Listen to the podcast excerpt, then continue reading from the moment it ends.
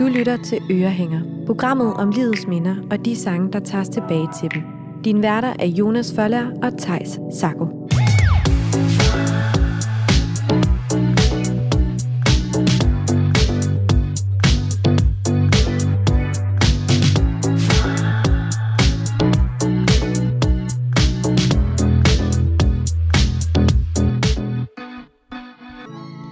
Velkommen til ugens afsnit af Ørehænger, programmet om livets minder og de sange, der tager os ind i historien og ja, tilbage til dem. Præcis. Hele Danmark øh, lærte dagens gæst at kende i to tusind og femten, da han øh, var med i Den Store Bagedyst. Og øh, det, som hele Danmark måske ikke vidste på det her tidspunkt i hvert fald, var, at han faktisk ikke kunne bage, da han meldte sig til.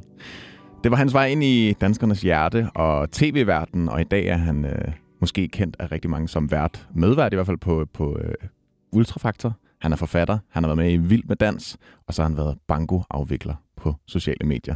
Velkommen til dig, Micki Cheng. Mange tak, mange tak. Vi er super glade for, at du havde lyst til at være med. Og lad os øh, blive inviteret ind i nogle af minder fra dit liv. Jamen altid. Jeg er glad for at være her. Ja, det er dejligt. Vi skal jo høre lidt forskellige minder.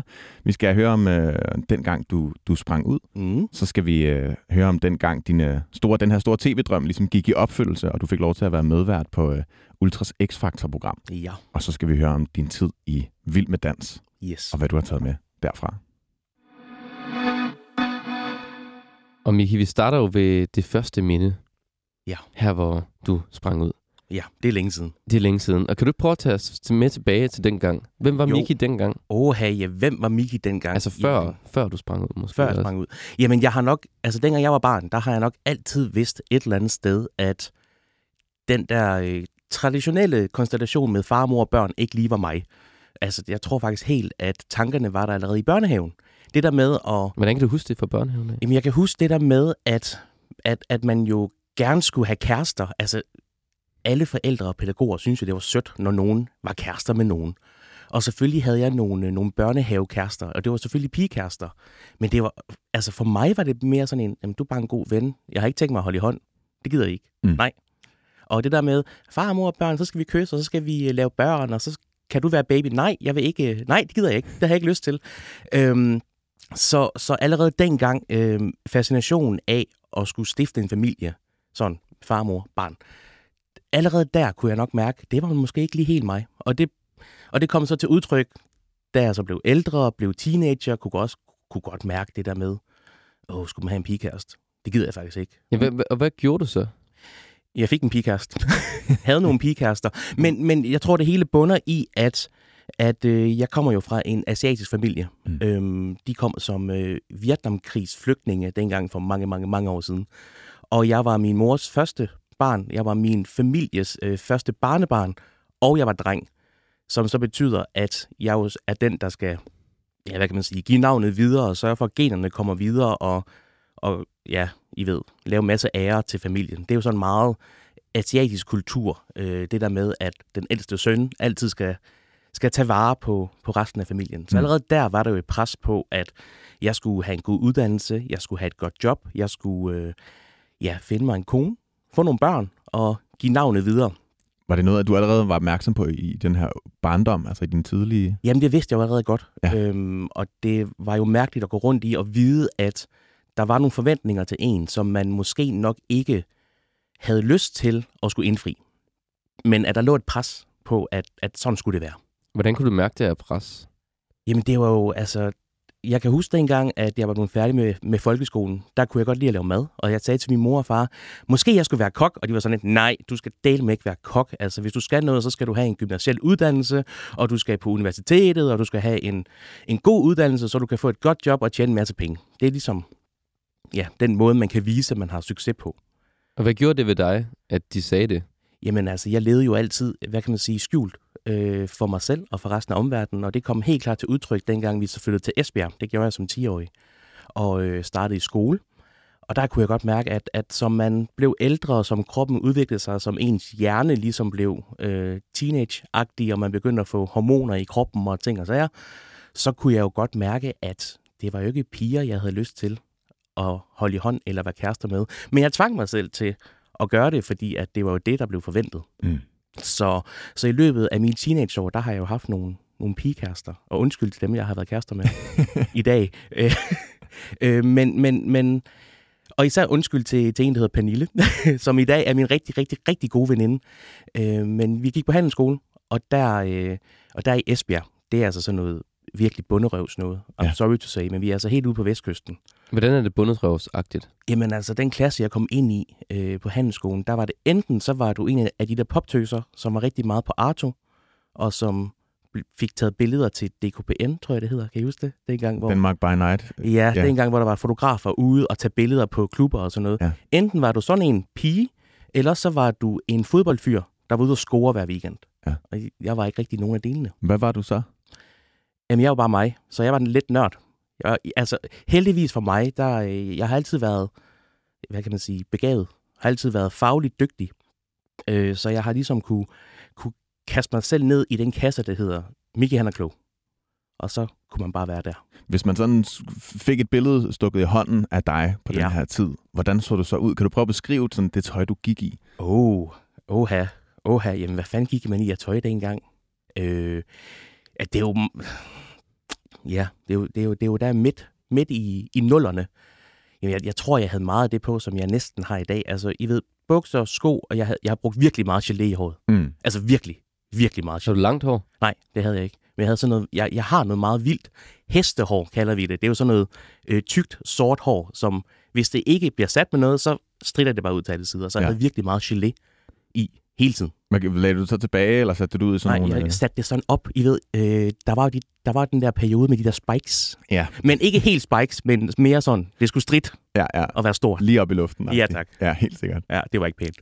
Men du sagde, at du ligesom tog den her øh, sådan lidt nørdede rolle på dig, eller ja. i hvert fald var, var sådan ikke følt dig øh, som en del af det her sammenhold, der var. Ja. Men havde, hvad, hvad havde du nogle, nogle venner, du ligesom kunne være jamen, øh, jamen, altså, jeg startede jo der på, på H H, hed det jo, ja. øh, og valgte så faktisk at droppe ud efter en måned, fordi den klasse var meget voldsom. Det var ikke lige der, jeg havde lyst hvordan, til at være. Hvordan var den voldsom? Jamen, det var, det, det var meget klikkeinddel. Det var, der var de her drenge, og der var de her piger, og jeg følte mig overhovedet ikke tilpas øh, i nogen af dem. Og så var der jo nogen, som måske øh, havde hørt rygter om, at jeg måske var homoseksuel. Hvordan kan det være, de havde hørt de rygter? Jamen, jeg ved det ikke. Jeg ved simpelthen ikke, hvor det er, hvor det er kommet fra. Så, øh, så, så der blev jeg faktisk offer for sådan noget internetmobning. Okay. Øh, der var folk, der skrev til mig på, på Messenger. Altså nogen, jeg havde gået i klasse med, de skrev nogle, nogle ikke pæne ting. Øhm, Hvad var det for nogle ting, de kunne skrive? Jamen, der var en, som jeg gik i klasse med. Han skrev, at øh, jeg bare en fucking klam bagskubber. Og i, i, og, og i starten var jeg sådan lidt, hvad fanden betyder det? Indtil jeg så... Indtil at det så gik op for mig, hvad det rent faktisk betød. Øh, så jeg valgte faktisk at droppe ud af den klasse. Mm. Og få mig et arbejde. Øhm, og så kom jeg så tilbage året efter, og kom ind i en rigtig god klasse, synes jeg selv. Der var ikke så meget klikke, der var selvfølgelig noget klikke, men, men, men det var mere fordelt. Der var, mere, der var mange forskellige typer mennesker i den klasse, som jeg så kom ind i året efter. Påvirker det den måde, du mødte den nye klasse på, at du havde haft så dårlig en oplevelse først? Altså, jeg kom jo ind, og så tænkte jeg bare, nå, nu er jeg bare mig. Og så prøvede jeg måske ikke at larme så meget, og bare være sådan trække lidt i baggrunden. Men så fandt jeg en, en klikke, Af, af folk, som var dejlige, og dem har jeg jo så været sammen med alle tre år. Så, så man kan sige, at jeg fandt en plads et sted, og det var en rigtig fed følelse. Var det noget, du havde oplevet før i dit liv, det her med at, ligesom at finde den her plads? Meget, også i folkeskolen. Altså det igen, det der med, I ved, børn kan, kan være onde mod hinanden, og de mobber hinanden og ting og sager. Øh, og der fandt jeg min plads i folkeskolen for eksempel som, som ham den kloge, øh, og det var smart og måske at lade ham være, fordi han kunne hjælpe dig med dine opgaver. Så det der med at finde en rolle, man kunne, hvad kan man sige, beskytte sig selv mm. i. Hvad var det for en øh, gruppe mennesker, du så fandt sammen med her? Åh ja, altså det gode ved den her gruppe mennesker, det var, at den ene øh, person, hun hed Lena, øh, det var en, jeg havde gået i parallelklasse med, så det var en, jeg kendte øh, fra før, fra folkeskolen, og så kom jeg ligesom ind i hendes flok af mennesker. Der var, øh, det var mig, og så var det, hvor mange, der var fem andre piger. Det var, det var hyggeligt. Det var faktisk, det var meget hyggeligt. Hvad lavede I? Øhm, alt det, som man jo normalt gør, når man går på gymnasiet. Drak lidt for mange øl om torsdagen. Ja. Fik dårlig karakter om fredagen. Og bare hygget. Nu hvor du har haft sådan lidt tumultarisk sådan, øh, ja. entré, eller så havde lige trukket stikket og kommet tilbage. Sådan, hvad, hvad, hvad gjorde det for dig sådan endelig at, at høre til en gruppe? Jamen, det var rart. Det var virkelig fedt, det der med at lige være ude, og, og så komme ind igen, og så føle, at man hørte til et sted. Øh, heldigvis for mig er jeg jo egentlig meget om, altså, en meget omgængelig person, så jeg havde min hovedklikke, som var de her piger, som jeg øh, gik rigtig meget sammen med, og så havde jeg en anden klikke, som var øh, ja, nørderne, fordi at jeg, altså, jeg kunne jo fagligt godt være med, så der var jeg også med. Så det der med at have et ben i to for- forskellige lejre, det var, det var faktisk meget rart. Og du nævnte jo lidt tidligere, og som jeg også skal snakke om, hende her Pernille. Ja, men hende her Pernille, hun er rigtig sød. Ja. Øhm, hun synes jo lidt, at jeg havde nogle feminine tendenser, som jeg ikke selv synes, jeg havde. Så hun mobbede mig faktisk øh, det første år med, at ah, du garanteret skabshomo eller et eller andet halløj. Hvad sagde og, du til det, når hun sagde, mobbede dig? Jamen, jeg sagde ikke noget. Jeg tog hende bare på låret, og så var hun glad. Det var sådan din måde at det var, så, det var sådan lidt min måde at afværge det på. Mm. Øh, og så, øh, så tænkte jeg, okay, øh, folk tror, at mig og Pernille er et par. Hvorfor så ikke spille på den? Mm. Så i løbet af, ja, af andet år, der, øh, der flyttede vi meget. Og ting og sager. Jeg, vi, vi gik aldrig hele vejen, hvilket jeg faktisk er meget glad for i dag. Øh, men vi var, jeg vil ikke sige kærester, men sådan, vi var en ting. Var det en, en offentlig ting? Ja, det, ja, ja, ja, ja, ja, ja, det var en offentlig ting. Altså, der står i, i Pernilles blå bog, at hvis vi begge to er singler, når vi bliver fyrre, så skal vi have et barn sammen. Det er sådan vores, vores nød. Ja. vores nød, øh, ja, hvad kan man sige? Nødløsning. Vores backup. Ja, vores backup. Og hvad tænkte du om det her, når du inderst inden godt vidste? Jamen altså, jeg... Ja. For mig handlede det vel i virkeligheden bare om at overleve. For mig handlede det om at komme igennem de her, de her tre år øh, på handelsskolen og få en uddannelse, og så bagefter komme videre med mit liv. Mm. Øhm, jeg havde store planer, at den dag jeg var færdig med handelsskolen, så skulle jeg ud og rejse og være guide og være rejseleder, og så bare forlade Danmark og være i udlandet. Hvorfor ville du gerne væk fra Danmark? Øh, jamen, øh, jeg tror, det er... Jamen, i, hele den der barndom, øh, alle de ting, der er sket, der er øh, altså mobning... Jeg tænkte bare, det kunne være fedt at starte op på en frisk, et, et nyt sted, øh, og så gøre noget, jeg godt kunne lide. Og det var jo både at rejse, men også at arbejde inden for servicefaget. Mm. Var der også noget omkring det her med at være homoseksuel? Altså, hvad, hvad var grunden til, at du ikke kunne sige det til folk i, i gymnasiet? Øh, det korte svar var, at vi boede i Esbjerg. Ja. Ja, altså...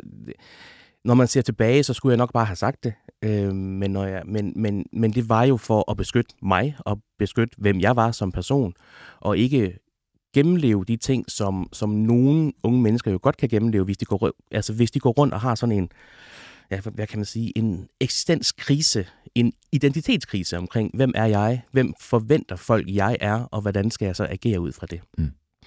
Så jeg brugte jo hele anden år på at være ja, on-off-kærester med hende og Pernille. Øhm, og folk så os jo som et par, og det fede ved det var jo, at så var jeg fredet, altså lige på den konto, omkring, er Micki nu homoseksuel, eller er han egentlig til piger? Så fordi jeg ligesom havde Pernille som, ja, skalkeskjul, så, øh, så var jeg fredet der. Var du kun fredet over for andres tanker om det, eller var du også fredet over for dine egne tanker om at være homoseksuel? Jeg, var, jeg tror aldrig nogensinde, jeg på noget tidspunkt har været fredet over for mine egne tanker, for jeg har altid godt selv vidst det. Mm. Men det der med at være fredet fra alle andre, både fra min familie, men også fra dem omkring mig, det var, det var rigtig rart. Også især fordi jeg gik, til, jeg gik til sport, jeg gik til volleyball, spillede volleyball på forholdsvis høj plan. Og igen, altså rygter spredes hurtigt i en, i en lille by, og der var jo nogen, som der øh, måske øh, troede, at jeg var homoseksuel. Så det der med, at vi skulle til, I ved, stævner og gå i bade og ting og sager, det var sådan lidt, hvor jeg tænkte, jamen gud, altså prøv at høre her, bare fordi du er en fyr, så er det ikke fordi, jeg synes, du pisser lækker, vel? Nej. Altså, det var sådan nogle ting. Så det der med at sige, jeg har, jeg har faktisk en, der hedder Pernille, og det var sådan lidt, okay, fint, så er han fredet. Ja. Og det var faktisk meget rart. Og hvor lang tid var dig og Pernille så en Jamen, vi var, en, altså, vi var egentlig on-off-kærester i, i, i et års tid, tror ja. jeg. Altså fra slutningen af første år, og så hele vejen igennem anden år, indtil jeg så fortæller hende, at jeg så er til mænd. Og kan du prøve at gå tilbage til dengang, og lige sådan sættes ind i den her situation? Ja. Hvordan siger du det? Hvor er I henne? Jamen, øh, ja, hvor fanden er vi henne? Jeg tror, vi er hjemme i min øh, studielejlighed. Og øh, jamen, vi hygger bare til film, og så tror jeg faktisk bare, at jeg fortæller hende det, og siger, at jeg bliver nødt til at fortælle dig noget. Og det er, at jeg har måske mødt en fyr. Og så var hun sådan lidt, okay, hvad sker der her? Øhm, og så måtte jeg jo så fortælle hende, at jeg er nok til mænd, og hun er nummer fire i hele verden, der ved det. Ja. Ja. Hvordan, øh, hvordan var det at fortælle hende det? Jamen, det var, oha, det var grænseoverskridende. Øhm, og så tror jeg, nej, ikke tror jeg, og så ved jeg, at jeg blev ked af det, men jeg blev ikke ked af det på min vegne. Jeg tror, jeg blev mere ked af det på hendes vegne, fordi hun blev ked af det, og hun blev meget ked af det. Meget mere ked af det, end jeg lige havde troet, fordi for mig var der jo ikke nogen følelser i spil. For mig var det jo, ja, ren beskyttelse, ren overlevelse, det der med at have en, en, en pigekæreste. Øh, men for hende var det jo sådan lidt, det var måske dig, vi skulle være kæreste. Altså, ja, I ved. Det var forbudt på en eller anden måde. Ja, så hun blev meget ked af det. Sådan virkelig, virkelig, virkelig, virkelig ked af det. Blev hun sur på det også? Jeg ved ikke, om hun blev sur. Jeg tror måske først, da hun blev ked af det, så blev hun lidt sur, men så blev hun faktisk mere ked af over, at hun brugte første år af vores gymnasietid på at mobbe mig. Ja. Ja. Og så, øh, og så deraf sangen, fordi den lyttede hun så åbenbart til øh, non-stop i, i et helt år efterfølgende. Ja, for du sad en sang med for den her periode. Ja. Hvad er det for en sang? Jamen, det er Goodbye My Lover med, øh, med James Blunt. Og det var jo, altså, som, som hun forklarede det, så fortalte hun, at, at det var sådan her, hun følte, dengang vi i gåseøjne øh, slog op. Altså, øh, eller, eller i hvert fald ikke skulle fortsætte med at, med at lave ting og sager.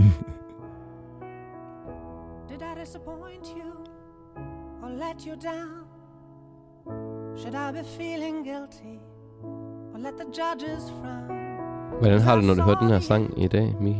Åh, oh, jamen altså, når jeg, når jeg hører sangen, så tænker man selvfølgelig tilbage. Og jeg tænker, at det er en dejlig sang, jeg tænker, at det er en god sang, men jeg tænker også, at det er en sang, der er, der er forbundet med en masse følelser. Især fordi, at det er følelser, som jeg har forvoldt en anden person. Det her, det er jo noget, jeg har gjort over for en anden person. Øhm, altså, det er ikke engang så meget mig selv, øh, der har... Altså, hvad kan man sige, der har en, en kæmpe tilknytning til den her sang. Men det har jeg så fået, fordi jeg så har fundet ud af, hvordan hun egentlig havde det med alt det her. Øh, og det er jo en person, jeg har såret rigtig meget. Det er jo en person, som jeg har holdt rigtig meget af, øh, som ven. Øh, så det der med at vide, at man har, har forvoldt så meget følelsesmæssig skade på en anden person, er jo heller ikke en, en behagelig følelse. Men man kan så sige, at, at efter... Efter som årene er gået, så har vi også fået talt ud om det, og i dag er vi virkelig, virkelig, virkelig gode venner. Ja, hvad har det her øh, breakup gjort for jeres relation? Åh, jamen det her breakup har jo gjort, at vi er blevet virkelig, virkelig, virkelig tætte. Altså sådan helt vildt tætte. Altså måske nær- mere tætte, end man måske i virkeligheden burde være med nogen. Altså Pernille har en kæreste nu, der hedder Christian. Han er mega sød. Han er bare verdens bedste kæreste. Men han er sådan lidt... Nå, ved Micki også det? Så der er nogle ting, vi deler med hinanden, som vi ikke deler med andre, fordi vi ligesom har den her, den her øh, meget dybe relation, der, der går både langt tilbage, men, men hvor der også har været nogle følelser sådan indblandet. Hvor lang tid gik der fra den her aften, hvor du fortalte hende, at du, du havde fundet, mødt en fyr, til at de ligesom kunne blive venner igen? Jamen, der gik faktisk måske, der gik vel i virkeligheden et, ikke så lang tid, et par måneder måske, fordi at jeg tror, jeg fortalte hende det om sommeren. Og i sensommeren, der skulle vi øh, på studietur til Portugal. Og der havde jeg jo skrevet sammen med min, øh, som faktisk er min nuværende, nuværende mand. Øh, vi havde skrevet sammen i nogle måneder, og havde aftalt, at vi skulle mødes en gang i oktober, når jeg var kommet hjem fra studietur. Og, øh, og det der så var, det var, at han havde jo aldrig nogensinde haft en mandlig kæreste før. Han var også kun lige der, hvor han var kommet til at... Er jeg til mænd, eller er jeg ikke til mænd? Og var måske ikke helt overbevist om, at han ikke skulle have en pigekæreste. Fordi hans familie har jo også haft nogle forventninger om, at, at han skulle da have børn og købe hus og bo ved siden af sin søster og, og ting og sager. Øh, men så dengang vi så var i, i Portugal, så øh, kan jeg huske, at jeg fik en sms fra ham, hvor han skriver, at det nok ikke var en særlig god idé, at vi mødtes, når jeg kom hjem. Så jeg blev jo sindssygt ked af det. Og så, men det gode var, så var Pernille der til ligesom at og samle mig op. Var der nogen forklaring på, hvorfor I ikke skulle mødes? Jamen, jeg tror, jeg tror måske, han fik koldfødder. Mm. Altså, vi havde skrevet sammen virkelig længe. Øhm, altså, jeg tror simpelthen, han fik koldfødder og tænkte, okay, det, det tør jeg måske ikke lige helt alligevel. Så han skrev, mens jeg var i Portugal, af alle steder i hele verden, og sagde, det skal vi nok ikke. Og så var jeg jo sådan helt knust. Og så var Pernille der. Så det var jo, jo så det var dejligt. Der, da du øh, fortalte Pernille, at du havde mødt en anden, eller mødt en fyr endda, var det også her, du ligesom offentligt besluttede at springe ud? Nej.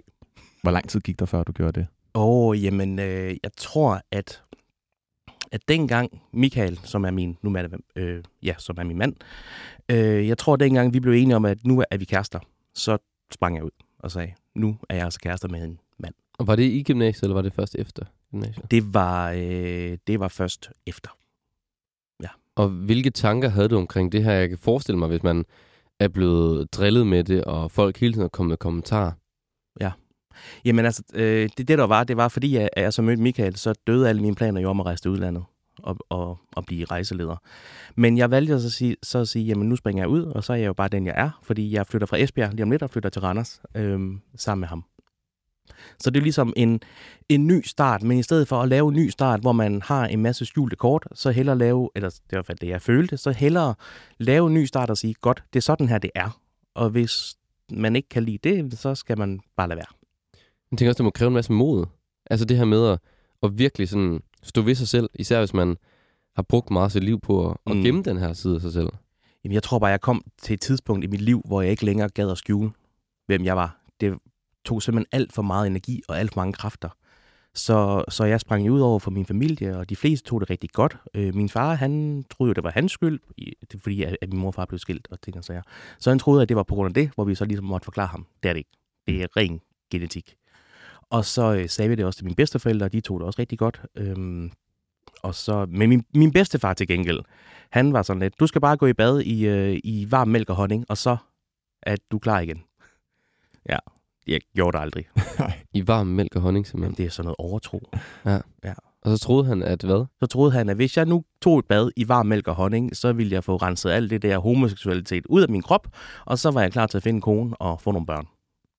Ud, udover at din bedstefar havde det på den måde, hvordan var det ellers, at resten af din familie ligesom accepterede det? Jo, jamen, altså, de, de tog det jo sindssygt godt, og mm. det var jeg bare virkelig glad for. Og øh, når man så ser tilbage på det nu, så vil jeg da ønske, at jeg gjorde det før. Mm. Men... Men når man står som en ung person, der tvivler på sig selv, ikke helt ved, hvad man gerne vil med sit liv, øh, er bange for måske at vise sit sande jeg, så er det delvis svært at, at stå som teenager og sige, tør jeg nu at vise alt af mig, eller skal jeg bare gemme mig lidt mere? Hvad vil, hvis du kunne sige én ting til, til den Micki, hvad ville det så være? Gør det. Gør det. Nu. Spring ud i det. Ja. Micki, nu skal vi jo til dit andet minde. Ja. Som jo er, er da din store drøm går i opfyldelse om, og, og du bliver medvært på et tv-program. Ja. Kan du ikke lige prøve at sætte sig ind i, hvem er du på det her tidspunkt? Ja. Hvad er der, hvad der, hvad der, hvad der er sket siden, at, at du gik ud af gymnasiet? Ja, jamen altså man kan jo sige, at jeg har, øhm, jeg har nok altid været typen, der et eller andet sted har hungret efter en, en eller anden form for accept. En eller anden form for godkendelse fra omverdenen omkring, at det er okay at være den, man nu engang er. Øhm, så, så det har også vist sig ved, at jeg jo under mine, mine unge dage jo har deltaget i en masse underlige talentprogrammer. Hvad kunne det være for noget? Jeg har, jeg har, jeg har deltaget i X-Factor. Ja. Ja, og jeg har deltaget i Talent. Øh, stod på en scene og sunget. Var, sang du også i Talent, eller var, var ja, det? Ja, ja, der sang jeg også. Og, og jeg er selvfølgelig glad for nu, at jeg ikke var kommet videre i programmet. Men, men jeg kunne jo godt synge. Øhm, så det var ikke fordi, at jeg gik op og troede, at jeg kunne synge. Jeg kunne godt synge, kom bare ikke videre, og det har jeg det faktisk rigtig, rigtig, rigtig fint med i dag. Jeg tror bare, at det dengang, der handlede det om at, at få noget accept et eller andet sted fra. Øhm, Hvorfor søgte du accepten? Jamen, det er jo det der med, at Øh, jamen det vender faktisk lidt tilbage til det, vi snakker om før. Det der med alt det forventning, alt det pres, der har været på, på hvem du skulle være som person, og den succes, du skulle have i dit liv, den føler jeg ikke rigtigt, jeg har kunne give til, øh, til min familie eller til min omverden, fordi at der har bare ligget en anden forventning til, hvad jeg skulle med mit liv, øh, og det var i, i hvert fald ikke det her. Var det så for at vise dem, at det var for at, jeg tror, det var for at vise alle, men inderst inde for at vise mig selv, at jeg i virkeligheden er god nok. Mm. Og det der med at komme til den realitet og sige, at man er god nok, det er rigtig svært øh, som person. Især hvis man er en person, der har, der har haft det svært. Så er det svært at sige til sig selv, du er god nok. Så jeg har jo søgt accept alle mulige steder fra. Og hvor kan man få hurtig accept? Det kan du, hvis du er god til et eller andet, og der er så nogen, der klapper af dig. Så jeg har jo været til ja, audition på X-Factor og Talent og ting og sager. Og var det, fordi du gerne ville være Jamen, jeg sanger, ved ikke. Jeg, eller var det mere nej, på grund af nej, klappet? Nej, det var overhovedet ikke, fordi jeg ville være sanger. Jeg tror, det Jeg tror, det i virkeligheden handlede om, at man måske blev, ja, hvad kan man sige, jamen, både accepteret, men også øh, beundret for, ja, for, for, for noget, man kunne. Øh, det der, altså, jeg ved, der er nogen, der har sceneskræk, og det kan jeg også forstå. Men det der med at, at stå som midtpunkt et sted og få en klapsalve, det er ret fedt. Mm. Altså det kan være, selvom man har været med i et skolestykke eller et eller andet. Øh, så det der med at få den der opmærksomhed på en, øh, kunne man jo godt lide. Men, men det sjove ved mig dengang var jo også, at der var en, det var altså en blanding af storhedsvanvid og lav selvtillid. Altså det var sådan en meget funky øh, blanding, fordi på den ene side ville jeg helt vildt gerne frem, og på den anden side var jeg sådan et, kan, kan jeg gemme mig bag dig? Øh, så jeg tænkte bare, godt, øh, hurtig, hurtig fame, måske det kan gøre noget. Øh, men, men, men det, der så sker, det er, at øh, så finder jeg jo bare ro i tingene. Jeg finder ro i mig selv. Jeg finder ro med, at jeg har fundet en dejlig kæreste. Vi flyttede sammen. Øh, har taget noget uddannelse. Og så dukker der det her program op, der hedder Den Store Bagedyst, øh, hvor der er flere, der har sagt, det skal du da melde dig til. Og jeg har aldrig nogensinde bagt det her i mit liv. Jeg er god til at lave mad. Jeg har lavet rigtig, rigtig, rigtig meget mad i mit liv. Og jeg har set Bagedysten og synes jo, at det var øh, et meget hyggeligt program. Så, så jeg meldte mig faktisk til, til casting i sæson to, og blev kaldt til casting, men måtte øh, afslå og sige, at det kunne jeg ikke. Og det var simpelthen fordi, at øh, der øh, havde Mikael og jeg en, øh, en, en, ja, en kærestekrise, så vi havde faktisk pause. Og så tænkte jeg, nå, okay, fuck det. Hvad gør jeg så? Så jeg, øh, så jeg rejste faktisk til Grækenland og var rejseleder i to somre. Vi fandt så hurtigt ud af, at vi bare skulle være kærester. Ja. Alligevel. Men jeg, jeg tror, det var sundt for mig at sige, så har jeg også prøvet det, så kan jeg sige tjek til, øh, til rejseledere i udlandet. Og det var meget fedt, fordi så føler jeg ikke, at jeg har den der urge, den der lyst til at, til at gøre det. Men øh, så kom jeg tilbage øh, til Danmark, øh, og bagedysten kørte jo stadig, og så var der bare flere, der skrev, meld dig nu til Den Store Bagedyst. Og så var jeg sådan lidt, okay, ja ja. Og har du lært at bage i mellemtiden? Overhovedet ikke. Overhovedet ikke. Jeg kunne ikke bage. Jeg kunne lave chicken bake og pandekager. Ja. Og kanelsnegle. Så jeg melder mig til, og jeg tror, jeg melder mig til, fordi at programmet her jo bare var et hyggeligt program. Jeg tror, det der med, og altså for mig var det sådan et, et, et, et hyggeligt flow-tv-program, hvor man kunne komme ind og vise, at man var dygtig til noget, og så var der nogen, der syntes, du var god til et eller andet, og så var det det. Der var ikke, altså i, i hvert fald, at det man har set, altså dem, der har været med, det er jo ikke fordi, at de har fået sådan nogle øh, fanskar af piger, der skriger og dåner, når de ser en, og det... Det, det tror jeg tiltalte mig meget, det der med, fedt, kunne det være sjovt at deltage i en konkurrence, og det der med mænd og konkurrencer, altså der er noget konkurrencegen mm. i, i mig i hvert fald. Så jeg tænkte, hvorfor ikke prøve? Altså det kan vel ikke skade at prøve. Og så var der selvfølgelig den her, den her længsel efter en eller anden form for accept over noget, man kunne gøre, der var, som, altså hvor du bare var dygtig. Men jeg melder mig til, og kommer så til øh, casting, og kan jo så se til den her casting, øh, de store festkager kommer ind, båret af damer, der har stået de sidste fire dage og lavet den her kage, og jeg kommer ind med fire sarbanatkager. Og, og hvad er det for en kage? Det er sådan en lille, det er sådan en makronkage med, med en chokoladetrøffel, og så er den dækket af chokolade. Mm. Og så kommer jeg ind til det, og tænker sådan, nå, nå, måske jeg bare skulle tage hjem igen. Mm. Men så, øh, så begynder vi at præsentere os selv, og så øh, får jeg så at vide, at øh, Micki, du er videre til næste runde, var sådan lidt, what the fuck? Så var jeg, så var jeg med der. Hvorfor øh, tror du, de sendte dig videre, når, når, når det... Når de andre kommer med kæmpe store kager. Jamen, det, men det, du handler om i bagdysten, det er, selvfølgelig skal du være god til at bage, eller i hvert fald have en eller anden form for, at du kan noget i køkken. Øh, men det handlede meget mere om, hvem du var som person. Fordi hvis man tager ti rigtig dygtige bagere, som ikke kan snakke, eller som ikke kan, kan sige noget, så er det jo røvsyg fjernsyn. Mm. Altså, og sådan er det jo, når man laver tv-programmer. Der skal være noget for seerne at se. Øh, så jeg tror, jeg kom videre på, altså på baggrund af min personlighed. Og jeg fik så at vide bagefter af, af hende Carsten, der hedder Tina Brebe, hun er mega sød, at øh, jamen, du, du var allerede kommet videre, da du kom ind ad døren. Ja. Øh, hvor jeg tænkte, hvad fanden gjorde jeg der? Jeg kom ind ad døren, jeg havde, jeg havde min kasse med, med, med kager i, og står der i D R's bygning i Aarhus øh, med den der øh, svingdør. Og så kan jeg så se bag mig, at der kommer en anden person, der så har en kæmpe kage med. Og det første, jeg gør, det er jo at smide alt mit og løbe hen til hende og sige, skal du have en hånd? Og flagrer døren op, så hun kan komme ind med sin kage. Og der fik jeg så at vide, at Carsten allerede der så vi, at du skal med. Ja. Hvordan var det at få accept fra den, du var, i stedet for noget, som du kunne finde ud af? Jamen, det var fedt. Det var, det var, det var en rar følelse. Øhm, det var også en, en underlig følelse, fordi så er der pludselig nogen, der har, der har set, at jeg kan noget, uden at jeg har gjort noget. Mm. Altså, det var ikke fordi, at jeg performede i det sekund, jeg gjorde det øh, over for hende her, øh, som stod i, i døren og skulle have hjælp med sin kære. Jeg gjorde det bare, fordi at det var mig. Og det er jo det, som de der caster gerne vil have. De vil gerne have nogle personer, som jo bare er, og som ikke påtager sig en rolle. Fordi, fordi påtager du sådan, hvis du påtager dig en rolle, så kan man meget hurtigt se, at du gør det. Mm. Jeg synes, vi skal lave et lille tidsspring og mm. sige, at nu, nu du nåede jo hele vejen til finalen. Jeg nåede hele til vejen til finalen, ja, og det var fedt. Og jeg synes jo, det var fedt at lave fjernsyn. Og jeg tænkte sådan lidt, ja. Kan jeg lave mere af det? Og det handlede ikke om at blive kendt på det tidspunkt. For mig var det bare sådan lidt, det var fedt. Det var sjovt. Øh, det var sejt det der med, at der var nogen, der ligesom puslede om en. Og sådan, det er dig, der er, der er i centrum, og det er dig, vi skal have til at, at shine på skærmen. Og det synes jeg var mega fedt. Og jeg tror ikke, at der er særlig mange, som har deltaget som i sådan nogle programmer, som siger, det skal jeg aldrig nogensinde gøre mere. Jeg tror, mange drømmer om, at ej, hvor kunne det være fedt ting, hvis man kunne leve af det. Mm.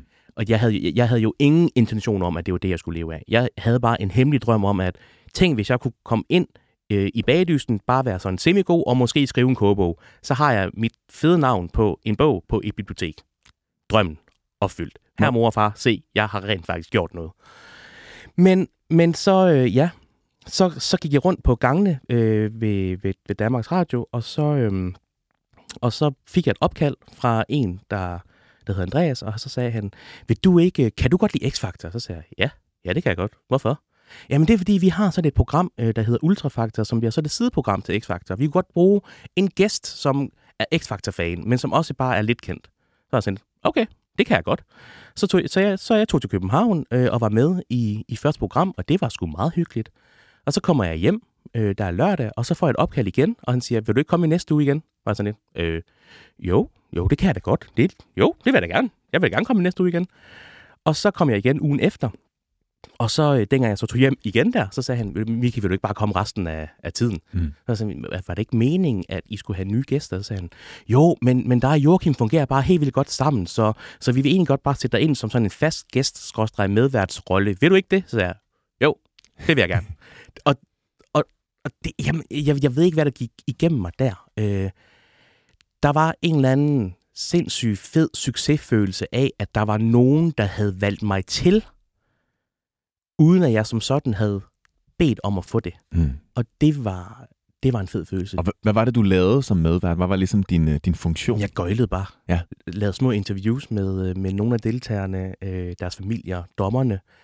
Øh, det der med at være på, og bare være mig, og at folk synes, at det var sjovt, og det var fedt, jamen det, det, jamen det gav en eller anden form. En kæmpe adrenalin-chok. Var der, var der også en anerkendelse, som, som, som, du havde, som du havde manglet tidligere i livet? Ja, jamen jeg, jeg, jeg tror, jeg tror alt, det hele bunder i, at når man så får øh, den her ros, når man bliver kaldt tilbage igen, når man får muligheden for at gøre noget, man, man jo selv synes er mega fedt, så, det er, så er det jo fordi, at nogen har, har set, du er dygtig, øh, du er sjov, vi vil gerne have dig med igen. Det der tilvalg, og, og den vej er der en eller anden form for, for kæmpe accept. Og det var så det år, hvor, øh, hvor der var de her søde piger, der hed Embrace dengang, som nu hedder Caputo, der vandt.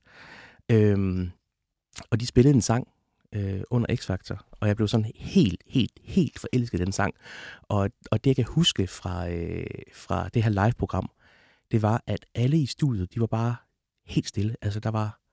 Der var, der var en eller anden magisk stemning i, øh, i Studie fem, i D R-byen. Ja, der, der kommer en sang. Og det er jo så Frit Land, som vi lavede cover af. En helt fantastisk sang. Og der var jeg sådan lidt, hvis de her piger, de ikke vinder X-Factor, så er der et eller andet galt med det her program. Og, og det var ikke kun mig, der havde den her følelse. Det var, det var alle på hele produktionen. De var sådan lidt, de her piger, de kan noget. De er reelle. Og de er bare skønne. Så de sang den her sang, øh, og jeg tror, at, at både jeg og alle, der var der, og hele Danmark blev forelsket i, i de her piger. Og det endte så også med, at, at de vandt programmet. Øh, og det var mega fedt. Men, men det allerfedeste for mig og, og, og hele den her oplevelse var, at, at, at de her piger blev også nogle gode venner mm. øh, af mig. Altså, fordi... Det her, altså Ultrafaktor, var jo mit første program, så for mig var det sådan et, der, der var jo indtryk alle mulige steder fra. Øhm, man møder virkelig, virkelig, virkelig mange mennesker, og man føler jo nærmest, at man skuffer nogen, hvis man, hvis man kommer til at cutte en kontakt til en person, man ikke har talt med, fordi man sådan lidt, jeg skal bare være glad for, at jeg har fået det, jeg har fået. Mm. Øh, men, men, men de her piger blev så nogle, nogle, nogle virkelig gode venner, altså både, både arbejdsmæssigt, under programmet, men også efterfølgende. Og, øh, og de var faktisk med til vores bryllup. Der er Mikaels bryllup? Ja, mig og Mikaels bryllup, og de sang den her sang, og det var bare, det var bare magisk. Hvordan har du så med sangen i dag? Hvad, hvad går gennem dit hoved, når du, oh, når jamen, du hører altså, den i dag? Altså, sangen her for mig er jo sådan lidt en følelse af, af kærlighed og lykke. Øh, både fordi, at, at de sang den til vores bryllup, men også fordi, at den her sang også lidt repræsenterer øh, det første, jeg var med i, som jeg ikke havde meldt mig til. Øh, det her, det var første gang, jeg lavede noget, hvor jeg var et tilvalg. Mm. Hvor der var nogen, der havde sagt, vi vil gerne have dig med til at lave det her. Så, så, så den her sang, den, den er, hvad kan man sige, den er sådan starten på, på, ja, på min mediekarriere, som jeg jo har været i de sidste ja, seks syv år.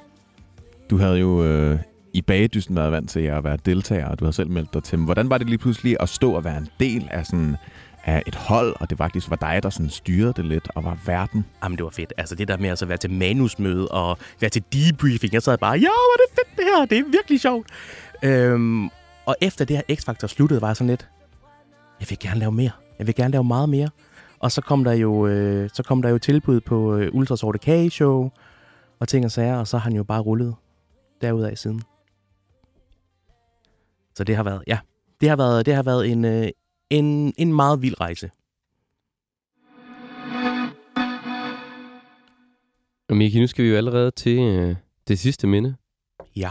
Og det er jo sådan lidt en fortsættelse på den her karriere i medieverdenen. Ja. Vi skal jo nemlig til din optræden i Vild Med Dans. Yes. Hvordan var det? Hvordan, hvordan, oh, ja. hvordan blev du spurgt om det? Og... Jamen, jamen, oh, jamen ja, hvordan, hvordan blev man spurgt? Jamen, kort sagt, så var der jo så var der en caster, der, der ringede og sagde, hey, vil du gerne være med i Vild Med Dans? Altså, Vild Med Dans er ikke, er ikke et program, man melder sig til. Altså, der er, der er nogen, der sidder på en produktion og siger, vi skal have nogle, nogle kendte mennesker med, vi skal lave et, et hold, som er forskellige fra hinanden, og som kan noget hver for, sådan, hver for sig. Og Vild Med Dans er jo, altså, ja, jeg har i mange år gerne ville lave Vild Med Dans. Og jeg fandt jo så ud af, hvem Carsten var for nogle år siden, og skrev jo så til hende, og sagde, hej, vi har lavet noget andet på et tidspunkt, jeg ved, du kaster Vild Med Dans, jeg vil gerne lave Vild Med Dans. Så du opsøgte det, selvom jeg man opsøgte, ikke kunne tælle med? Jeg, jeg, jeg opsøgte det faktisk ja. selv, og jeg ved, der er jo mange, som der opsøger det, men så fik man jo bare det klassiske svar. Ja, vi har allerede lavet holdet for år, og du passer ikke lige helt ind, og vi har allerede en kageperson. Det var så Rosa, mm. ikke også? Og før det var det med det blomsterbær. Var sådan lidt, nå, okay. Nå, men jeg er her altså, hvis det er, du gerne vil, vil have mig med. Mangler en, en kageperson i fremtiden. Ja, lige præcis. Ja. Og så gik der jo over sådan lidt, hej, jeg vil altså stadig gerne være med, hvis det er. Ja, men nu har vi haft hende der Christel Pix, som også, jamen, jeg laver jo ikke kun kage. Jeg lever jo ikke af at lave kage for fanden. Jeg kan alle mulige andre ting, end at lave kage. Men, men det er jo det, folk har, altså, ser mig som. Der er jo stadig folk i dag, som når jeg møder dem på gaden, de siger, hey, det er jo dig fra Bagedysten, og det er altså syv år siden. Mm. Ja. Så det hænger jo fast. Øh, men, men det er jo noget, jeg er stolt af. Altså, jeg er jo mega ydmyg omkring det, fordi hvis det ikke havde været for Bagedysten, så havde jeg ikke været, hvor jeg var i dag. Øh, så, jeg, så, så jeg blev ved med at holde mig til ilden, og så tror jeg egentlig bare, jeg havde sådan tænkt, hver gang at... at, at for, altså, og jeg kunne se, at hver gang Vild Med Dans postede noget på deres sociale medier, på deres sociale medier og spurgte, om hvem skal vi tage med i år? Så var der jo folk, der taggede mig og sådan, at ja, jeg gad fandme godt, jeg har sagt, jeg godt vil være med, mm. men de vil ikke have mig med. Og så, øh, så ringede telefonen, og så var det hende, Carsten, der sagde, ja, vil du gerne være med i Vild Med Dans? Så var jeg sådan lidt, ja.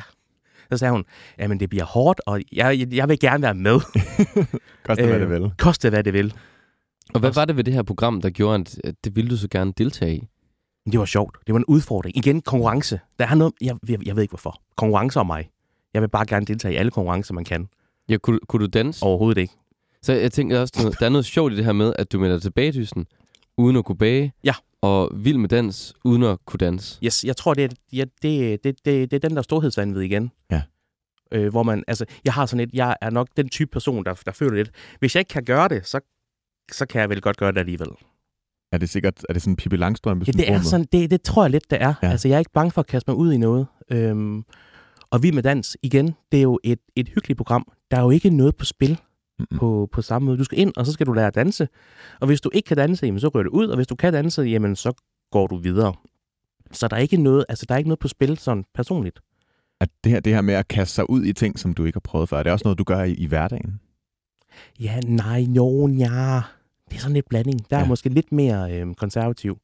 Men når det så er sådan noget her, så, så vil jeg bare helt vildt gerne. Øhm, Hvordan var det at være med? Hvordan var det at, at skulle lære at danse? Og... Jamen, det var den sygeste oplevelse nogensinde. Altså, det har været den mest skræmmende oplevelse, øh, men også den fedeste oplevelse, jeg nogensinde i hele mit liv har prøvet. Og det var vanvittigt hårdt. Hvorfor var det skræmmende? Jamen, det der med, at altså, dengang jeg lavede Bagedysten, der vidste jeg jo godt, at jeg kunne godt blive god til at bage. Jeg kunne godt bage en kage. Jeg kunne godt fylde en opskrift og, og, og lave noget pænt. Det der med at danse, det er jo meget subjektivt. Du kan mm. godt danse noget, og så kan nogen synes, det er pissegrimt. Og nogen kan også synes, det er mega fedt. Øh, og når man så så, hvem der så ellers var med i castet, så kunne man jo godt blive sådan lidt nervøs for, er, altså er man nu god nok?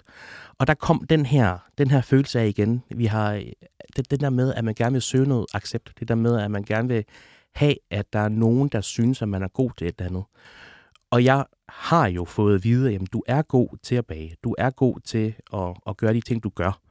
Men jeg tror også bare, at jeg havde behov for at vise, at jeg kunne andet end at bage. Mm. Og at det så lige blev dans, det... Ja, hvilken rolle havde dans i dit liv før? Intet. Intet, intet, intet. Jeg har aldrig nogensinde danset i mit liv, og når vi var på... Altså, jeg, jeg er heller ikke typen, der går på klubber eller, eller går i byen. Og når jeg så endelig gør, så sidder jeg nede i hjørnet med, med, med, med min drink og sidder og snakker med folk. Jeg er ikke typen, der, der gider danse. Men, men det her dans her, det var... Ja, jeg ved sgu ikke helt, hvad der skete, men, øh, men det var en kæmpe... omvæltning i mit liv. Mm. Altså, det, det, det gav så meget glæde. Øhm, og det var fedt at være med. Det var fedt at prøve kræfter øh, med det.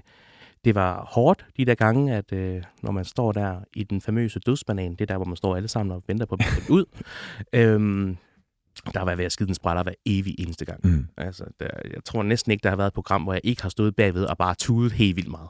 Ja, for du fik jo øh, Jenna, Jenna Bagge som, ja. som dansepartner. Hvordan kan du huske første gang, du kom ind i træningslokalet med hende? Ja, men hun var bare verdens sødeste. Ja. Altså, hun var verdens, verdens sødeste person, som jeg nogensinde i hele mit liv har mødt. Mm. Hun sagde, at for mig handler det om, at du skal have en god oplevelse. Og hvor jeg kunne høre på, på nogle af de andre, de sådan, at nu skal vi fucking i finalen, og vi skal det, og vi skal det. Hvor, hvor Jenna var, var meget fokuseret på, på mig og min oplevelse. Og det var faktisk, øh, ja, det var meget fedt. Fordi at, at det gjorde virkelig, at jeg følte mig tryg i det. Jeg følte ikke, at der var et pres fra hendes side. Jeg pressede mig selv selvfølgelig til at komme langt, fordi det ville man jo gerne. Altså, man, man melder sig ikke, eller man siger ikke ja til at deltage i en konkurrence, hvis det ikke er, fordi man gerne vil langt. Øh, det er i hvert fald ikke sådan, jeg, jeg har det med, med konkurrencer. Mm. Så, så fordi at der ikke var det her pres fra hende, så kunne jeg godt selv lægge presset over på mig selv. Øh, og, og jeg ville jo gerne langt. Jeg, jeg tror, jeg lider af FOMO. Ja. Hvorfor tror du, du gør det? Jamen, jeg tror bare, jeg gerne vil være med i alt. Jamen, jamen altså, det, det... Okay, det lyder også lidt forkert, ikke? Men det der med, at... Tænk, hvis du kunne opleve... Altså, alle de ting, jeg har fået lov til at opleve i løbet af de sidste seks syv år, er jo noget, som, som kun et fortal af mennesker får lov til at opleve. Og jeg værdsætter det. Øh, jeg, jeg har værdsat hver eneste minut af det, jeg har, har oplevet. Øh, men jeg føler jo også bare gerne, at jeg vil opleve mere. Så, så det der med at lægge pres på mig selv om, at nu skal vi komme langt, det er simpelthen for at få hele oplevelsen med, så du ikke, ja, hvad kan man sige, går glip af noget. Ja. Var det, var det her pres, du lagde på dig selv, i, da du var deltager i Vild Med Dans, var det noget, du snakkede med Jenna om også? Øh, ja, men jeg tror aldrig, vi snakkede om, hvad der egentlig var den egentlige grund mm. til det. Øh, der kom så en artikel på T V to, hvor vi ligesom gik i, i dybden med det her. Hvor, altså, hvorfor er det, at man vælger at, at udstille sig selv? Fordi altså, når man vælger at deltage i et tv-program, om det er reality eller underholdningsprogrammer eller ting og sager, så vælger man jo også at udstille sig selv. Mm. Og, det skal der, og det er der jo en grund til. Altså, hvorfor har du lyst til, at folk pludselig skal vide, hvem du er? Hvorfor har du lyst til, at folk pludselig skal, skal have en holdning til dig? Øhm, men, men for mig handler det jo om det der med, stadig, og det spørger stadig det der med at søge noget accept mm. et eller andet sted, og få at vide, at du er god til noget. Ja, var det, var det, var det, var det din grund til, til det her?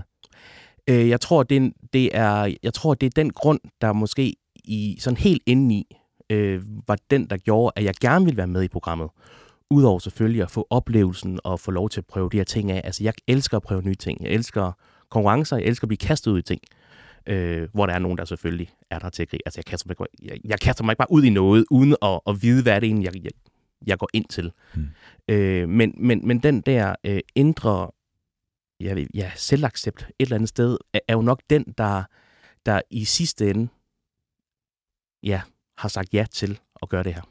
Ja, fordi Micki, jeg tænker også, at det her med at, at, ligesom, at leve af at være sig selv ja. På en eller anden måde, og at alle vil gerne lidt have et stykke mm. af en. Ligesom øh, Theis og jeg sidder her, og også gerne vil høre din historie. Kan det ikke godt være hårdt? Jo, det kan det. Og især, øh, altså nu bruger jeg rigtig meget tid på mine sociale medier, men, men, men det er jo, det er, hvad, hvad kan man sige, det er jo, det er jo min levevej, og det er jo noget, jeg har valgt. Jeg kan jo selvfølgelig stadig vælge, hvad det er, jeg deler eller ikke deler. Men, men jeg har ikke noget imod at være, altså at give noget, fordi jeg kan selv styre, hvor meget det er, jeg giver. Mm.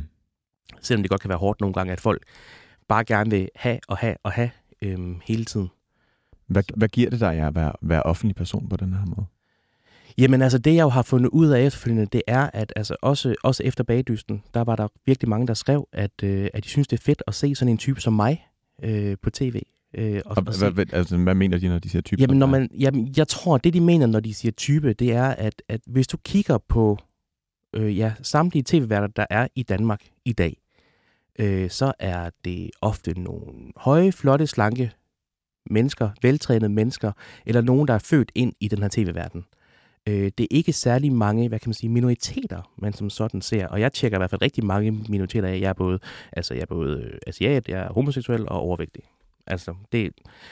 Og, og der har bare været virkelig mange forældre, der har skrevet, at de synes, det er fedt, at sådan en som mig, som ved, at jeg har fejl og mangler, bare tør være mig på skærmen. Fordi det, det, det giver deres børn, ja, hvad kan man sige, et, et forbillede. Håb om, at, at, at man kan sagtens komme langt, og man kan sagtens være succesfuld og være glad ved at være den, man er, uden at skulle lægge bånd på sig selv. Hvad betyder det for dig at få sådan nogle beskeder? Jamen, det er, jo, det er jo for mig den her drivkraft. Igen, jeg, jeg tror, det hænger sammen med den der accept, at der er nogen, der, der jo siger, at du er god som den, du er. Og det kan jeg så give videre til folk, som måske har det svært med den, de er. Og, og, ja, og det er i hvert fald det, jeg har, jeg har oplevet, når...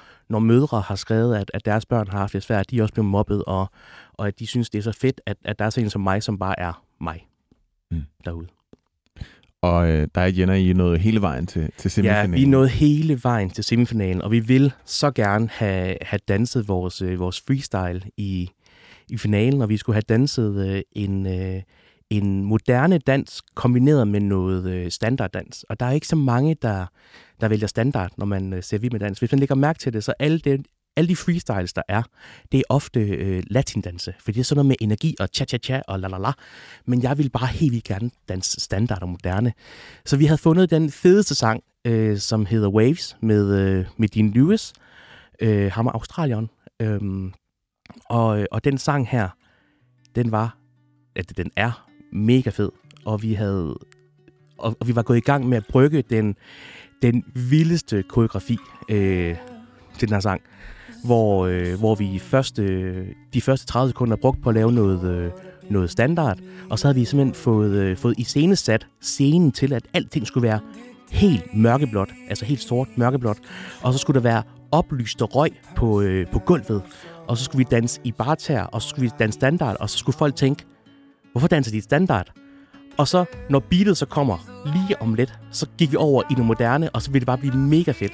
Og, vi havde løbet, og, altså, og så havde vi øvet et løft, hvor, øhm, hvor Jenna, hun faktisk ender med at stå på mine skuldre, og så kaster hun sig ud i luften, og så skal jeg gribe hende. Øh, og vi ville så gerne have vist det, som, øh, det, som vi havde øvet på der. Øh, så den her sang for mig er, er en sang, jeg sådan ser tilbage på. Øh, Både, altså, der er en masse sorg forbundet med den her, fordi vi ikke fik lov. Altså, der er noget, noget uforløst. Ja, for I, I røg ud inden I... Vi røg ud lige ja. Inden, at vi fik lov til at, til at hvad hedder det, vise, hvad vi kunne med, med den her sang. Fordi meningen med, med den her freestyle skulle vise alt det, vi havde lært. Alt det, jeg havde lært. Og det skulle ligesom have været rejsen på det, som jeg er gået fra at være usikker til at være lidt mere sikker på mig selv. Altså jeg vil helt klart sige, at Vild Med Dans har virkelig lært mig meget om mig selv. Jeg har virkelig lært noget personligt om mig selv. Det der med, at du er faktisk god, som du er. Og hvis du bare sætter dig noget for, og har noget vilje og noget gå på mod, så kan du faktisk komme rigtig langt. Ja, fordi Mikael, nogen vil jo tænke, at, at Vild Med Dans, det er bare et tv-program. Og hvordan kan man være så engageret omkring det, og, og blive så påvirket af det, ikke? Jamen, ja, ja. Altså, altså der er jo... Der hvordan, jo hvordan er det? Altså. Der, altså, der er jo nogen, der er med, som bare er med, fordi at det er et fedt program. Øh, men jeg var med, og vidste ikke, at det ville betyde så meget for mig. Jeg tænkte bare, dans, okay, det kunne være sjovt at, at prøve det. Men i dansen fandt jeg simpelthen så meget glæde. Jeg fandt simpelthen så meget energi. Jeg fandt så meget livslyst i at danse. Jeg har aldrig nogensinde oplevet så meget glæde før i mit liv. Og det er faktisk også så udmodende i, at jeg er begyndt til dans i dag. Så jeg går faktisk til dans hver tirsdag og torsdag. Men nu kommer det.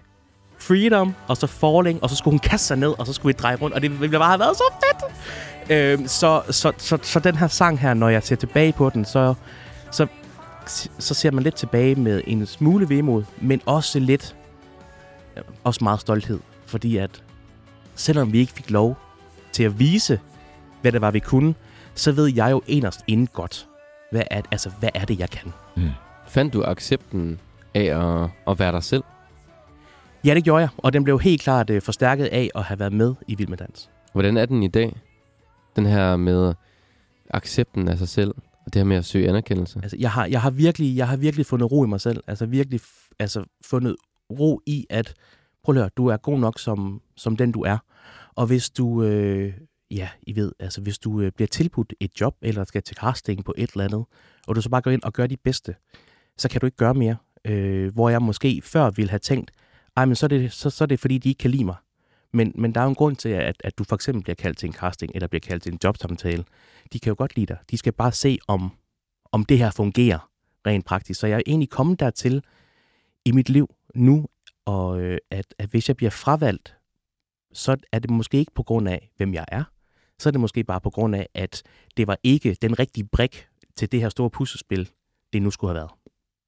Og det tror jeg... Øh, kan hjælpe mig rigtig meget i resten af mit liv. Øh, det der med, at, at folk bliver jo ked af det, når vi får afslag. Øh, altså tænker sig, nu, nu har jeg været til, til, til en god håndfuld forskellige castinger på nogle forskellige programmer.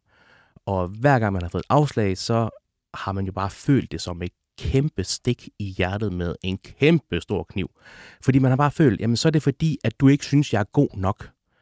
Øh, men det er jo ikke det, det handler om, fordi Nu har, jeg, nu har jeg lavet det her i, i rigtig mange år, og det er jo ligesom en, en, en, en castingproces. Du skal finde nogle personer, som kan gøre det her rigtigt, og som kan gøre det her til det her format, det nogle gange skal være.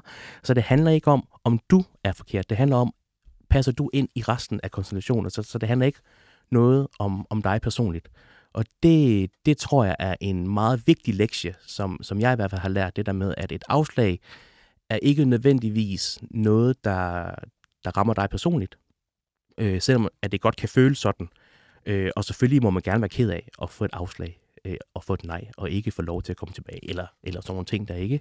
Men det der med at, at have fundet ro i, at, at det nok ikke, det er jo ikke mig som person, de ikke kan lide. Og Micki, det var faktisk det sidste, vi nåede for programmet i dag. Tusind tak for at komme herind og åbne op for dit liv, og, og tage os med tilbage til historierne. Jamen selv tak. Det var en stor fornøjelse. I lige måde. Mit navn, det er Jonas Føller. Og mit navn er Theis Sakko. Og tusind tak, fordi du lyttede til dagens afsnit. Hvis du vil høre mere Ørehænger, kan du finde vores andre programmer, der hvor du finder din podcast, eller inde i fireogtyve syv's app.